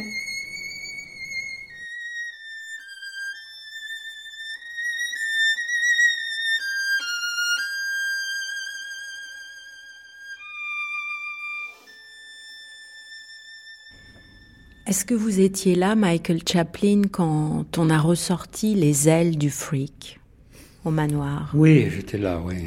Oui, oui. C'était, quelque chose d'assez. Euh, c'était à la fois triste et, et, euh, poétique. Parce que ma sœur Victoria était venue à la maison, moi je suis venu visiter. Euh, et il faisait beau ce jour-là, on était sur la terrasse et, euh, il y avait ce projet du freak, mais que que personne ne voulait vraiment lui voir essayer de faire ce film parce qu'il était trop âgé, il était dans une chaise roulante, il n'avait plus le, les capacités physiques de, de, réaliser un film comme ça. Et ma mère, je pense que elle savait, elle, elle, euh, que ça, ça ne pouvait pas se faire. Et je pense même les gens de Universal, pour qui il a fait la comtesse de Hong Kong, il, il leur avait proposé, mais eux en, en voulaient pas vraiment. Ils, ils pouvaient même pas être assurés, je pense. C'était donc, euh, mais lui, non, il était convaincu qu'il allait, allait faire ce film. Il y tenait beaucoup. Il avait écrit ce scénario. Et quand Vicky est arrivé, qui, il a écrit le rôle de, de, la femme oiseau euh, pour elle. Alors, il avait fait faire des ailes qui, euh, à un moment donné où tout le monde y croyait un peu à, ce projet, des très beaux ailes qu'on qu met sur le, sur le dos et, qui étaient enfermées dans une boîte dans dans la cave. Alors quand il a vu Vicky, il a dit Fais allez, va, allez, va chercher les ailes, euh, euh, Jerry Epstein, son, son associé, et moi, on est descendu euh, à la cave euh, chercher les ailes pour que Vicky puisse les mettre. Et puis, euh, je me souviens que dans la cave, euh, Jerry, qui était, il a, il a commencé à, à à chanter la musique de, de Limelight quand, quand, quand, on descendait les ailes. Et ma mère euh, a crié parce qu'il y a une petite fenêtre euh, juste au-dessus de, la, euh, tout en bas de la terrasse qui donnait dans la, dans la cave. Puis elle a dit, on vous entend, hein Parce qu'on on, on, était un peu méchants, on se fichait un peu de... c'était tellement... C'était tellement... Euh, ça avait quelque chose, ça avait quelque chose de, de Gloria Swanson dans dans, euh, dans son fameux film avec Von Stroheim. De, Boulevard du crépuscule. Oui, oui, de vouloir faire continuer un rêve qui qui qui malheureusement il peut pas être continué. Et ils sont sortis et Vicky très gracieusement a mis les ailes et mon père qui marchait à peine, il s'est levé de sa chaise. Euh, il est descendu dans, sur gazon, euh, dire non, non, il faut les mettre comme ça. Et, euh, donc c'était, c'était dur, c'était, un moment assez dur, mais, mais, euh, mais beau. qui aurait pu se faire, mais qui est arrivé un peu trop tard.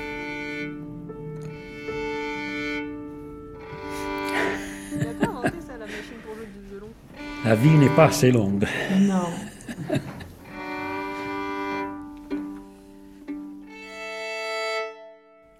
Alors il fait mourir Sarafa. C'est-à-dire que Sarafa, à un moment donné, s'envole. Elle veut retourner en Amérique du Sud, retrouver ses racines, mais en essayant de vouloir retrouver ses racines, elle doit fournir un effort considérable, puisqu'il faut traverser l'Atlantique, et c'est au-dessus de ses forces. Et là, on pense un petit peu au mythe de celui qui présume de ses forces euh, et qui, à un moment donné, n'arrive pas euh, à ses objectifs et chute par trop d'ambition et par excès de confiance en lui. Mais en même temps, comme tout est toujours plus nuancé, et surtout chez Chaplin, c'est aussi un mouvement de libération, d'une certaine manière. Je veux dire, cette chute, Bien sûr, elle meurt dans cet Atlantique, au milieu de l'Atlantique qui représentait tellement de choses pour Chaplin, puisque c'est là que, à un moment donné, il a appris quand il est rentré des États-Unis pour présenter Limelight, qui pouvait pas revenir comme ça aux États-Unis, qu'il était quasiment expulsé. C'est pas pour rien qu'il fait mourir Chap, euh, Sarafa au milieu de l'Atlantique. Et eh ben, en même temps, en mourant, il y a une forme de libération aussi qui se fait parce qu'il se débarrasse peut-être de, choses qui, qui, l'empêchaient de s'élever encore plus.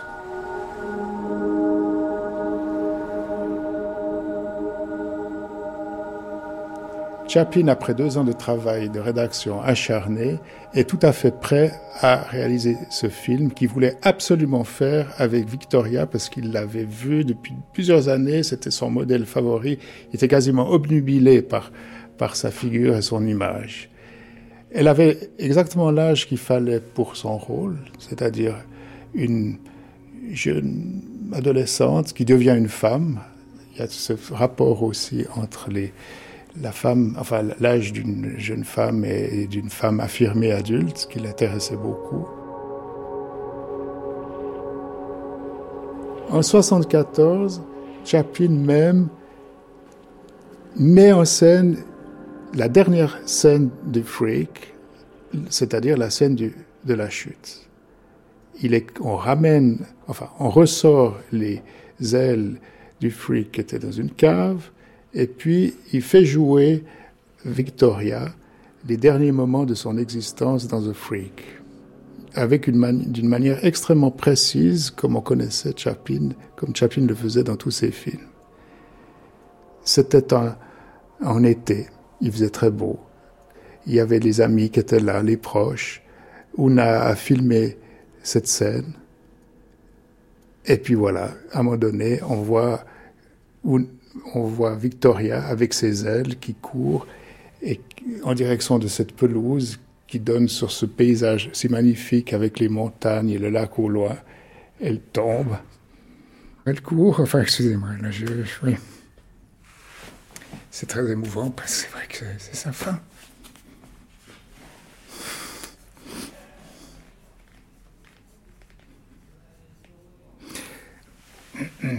Donc, bon, enfin, je, je, vais bien reprendre. Enfin, Non, non, mais parce que je, ça, ça c'est très émouvant parce que vous avez, vous l'avez pas vu en fait. Hein, vous avez vu juste les, les, images, mais elle part comme ça. Elle, elle, est vraiment un oiseau. On a presque l'impression qu'elle va, qu'elle va s'envoler.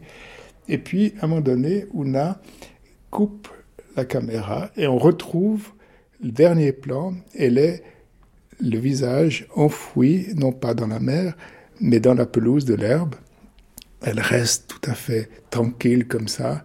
Et puis à un moment donné, elle lève juste la tête, puis elle regarde la caméra, puis un tout petit sourire, ce fameux sourire chaplinien, et puis c'est tout.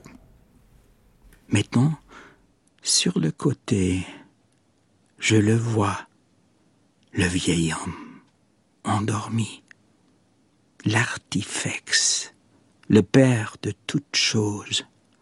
Il s'est calé tout au fond du fauteuil, sur ses genoux, les ailes déballées de sa fille, et dans ses cheveux blancs, au-dessus du front, qu'y a-t-il donc? Je m'approche et je comprends. Le freak, c'est lui.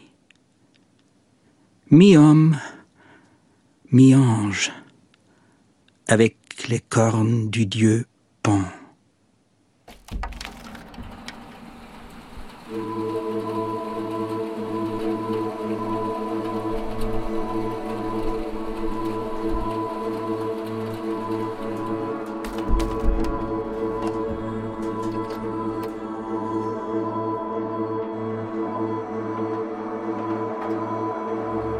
The Freak. Tournage.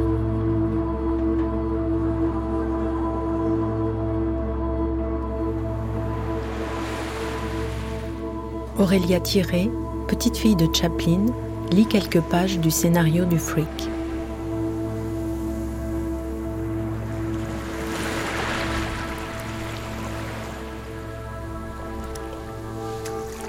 Scène 1, la rencontre.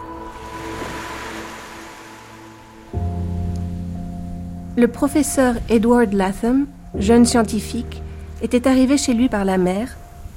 C'était une nuit de pleine lune, Il faisait chaud et il y avait de la tension dans l'air. La mer était inhabituellement calme. Le clapotis mou des vagues ainsi qu'une atmosphère incertaine rendaient le sommeil du professeur difficile. Il s'agita et se tourna plusieurs fois dans son lit avant de trouver une position confortable pour s'endormir.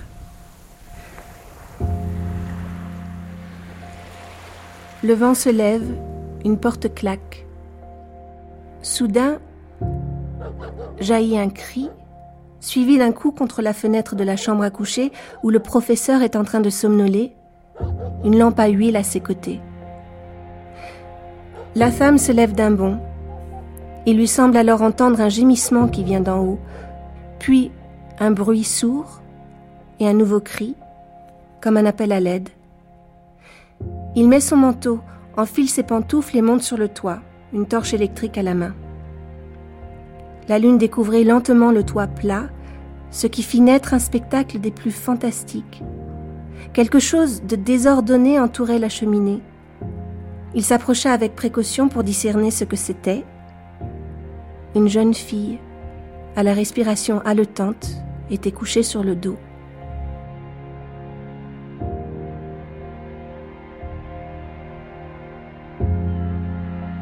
Bon Dieu, elle avait des ailes. À moitié vêtue d'une peau de mouton, son aile droite appuyée verticalement contre elle tandis que l'autre se déployait sur le toit, son bras blanc délicatement posé sur elle.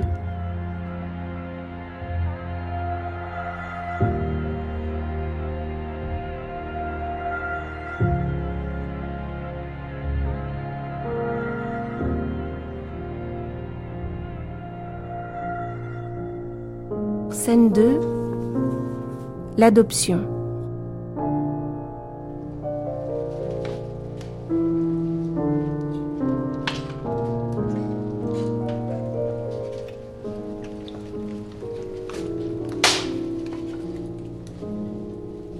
Le professeur écoute le cœur du freak avec un stéthoscope. Il bat assez rapidement, mais pour un oiseau, s'il en est un, c'est un rythme normal. Comment se fait-il que cette créature porte des ailes Pourrait-il s'agir d'un ange Drôle d'idée pour un scientifique. Il est difficile de l'approcher.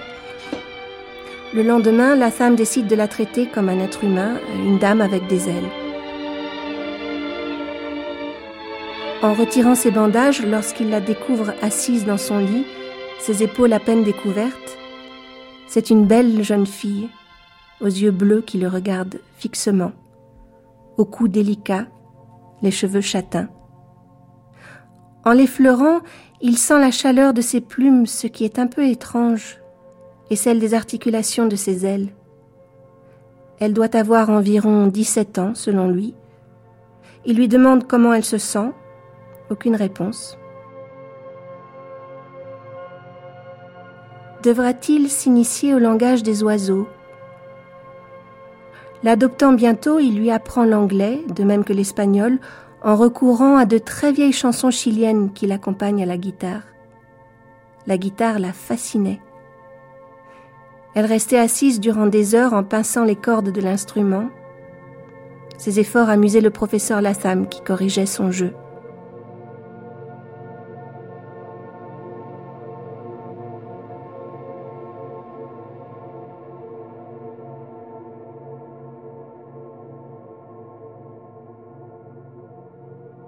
Scène 3 à Londres.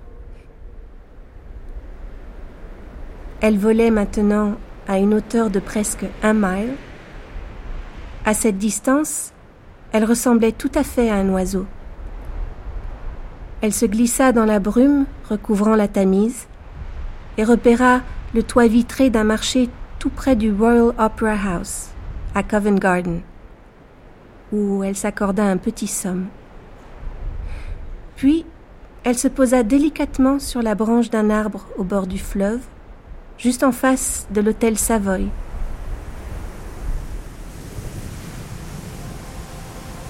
Scène 4, la chute de l'ange. Sarafa s'effraie de la foule et de la puissance qu'elle dégage. Elle sautille, et ses ailes se mettent à s'agiter dans tous les sens. Finalement, après avoir décrit deux arcs de cercle au-dessus de l'assistance médusée, elle profite d'un courant ascendant, elle se laisse guider par les lumières qui brillent au loin, à Oxford Street, et disparaît dans le ciel.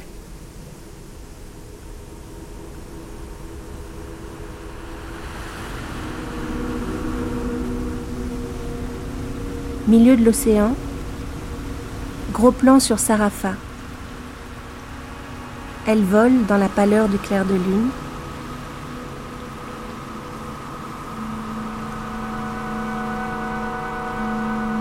Fondu enchaîné sur le milieu de l'océan Atlantique.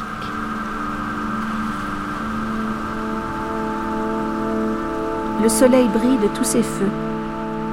La matinée est chaude, étouffante. Sur l'océan règne apparemment un calme plat. Au loin, un bateau de pêche. Une tache apparaît à l'horizon. Le capitaine du bateau de pêche prend ses jumelles et observe.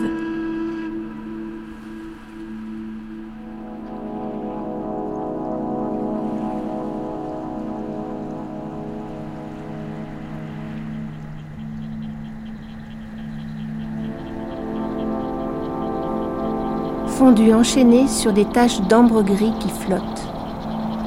Plan sur Sarafa.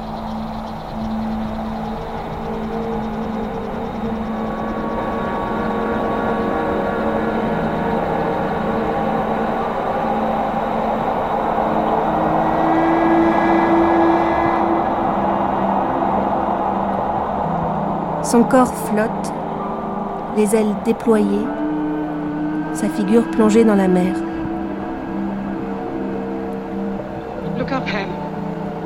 Soul of man has been given wings, and at last he is beginning to fly. He is flying into the rain, into the light of hope, into the future, the glorious future that belongs to you, to me, and to all of us.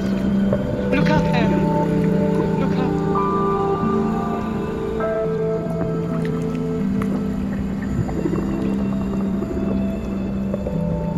Quelque part, le soleil brille. Quelque part, je vais vivre à nouveau. Quelque part dans l'univers, vous allez sourire. L'amour ne sera jamais vain. Quelque part, notre amour vivra encore une fois. Quelque part, je vais rêver de vous. Peut-être dans votre cerveau, peut-être dans votre mémoire je vais vivre à nouveau.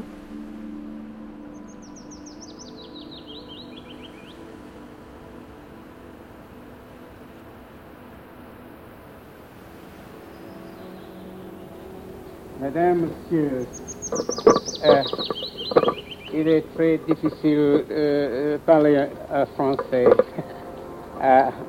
malheureusement, I must speak in English. Uh, I feel like the. Uh, I feel that you have understood my heart and my instinctive sense of beauty. Simply do. I mean, uh, I have no mission other to make people. My object is to amuse.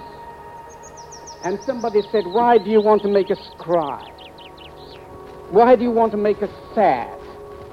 I said, because in sadness there is beauty.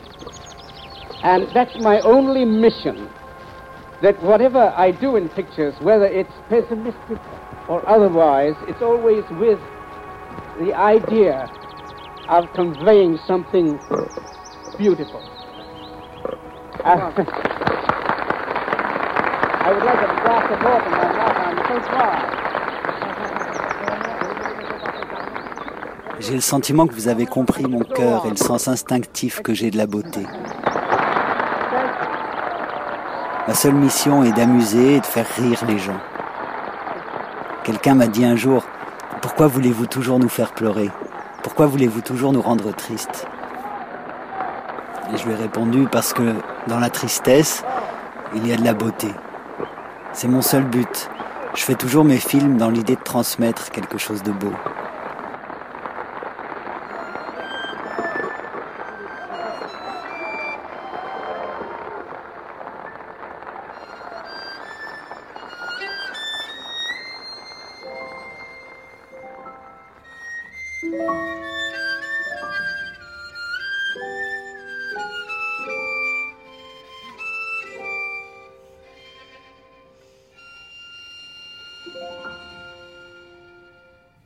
The Freak. Aurélia Thierry, petite fille de Chaplin, actrice et danseuse. Michael Chaplin, fils de Charlie Chaplin. Pierre Etex, clown et cinéaste. Patrick Roth, écrivain. Gary Bardine, cinéaste. Et Pierre Smolik, essayiste. Violon, Anna Göckel. Piano, Tanguy de Villancourt.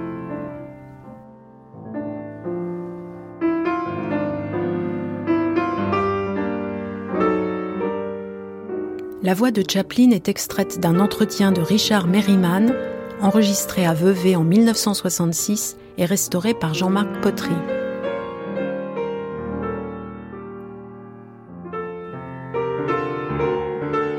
Tous nos remerciements à Madame Richard Merriman, à Kate Guyonvar du Chaplin Office à Paris, aux archives de Montreux, aux amis d'enfance de Michael Chaplin, Pierre, Louis, Irène et Lisette, et à l'Hôtel des Trois Couronnes à Vevey.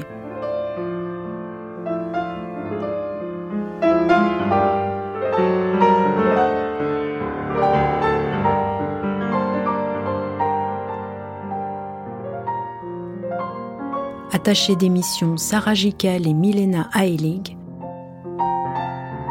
Enregistrement Gilles Gallinaro, mixage Bernard Laniel, une émission de Christine Le Cerf et Angélique Thibault.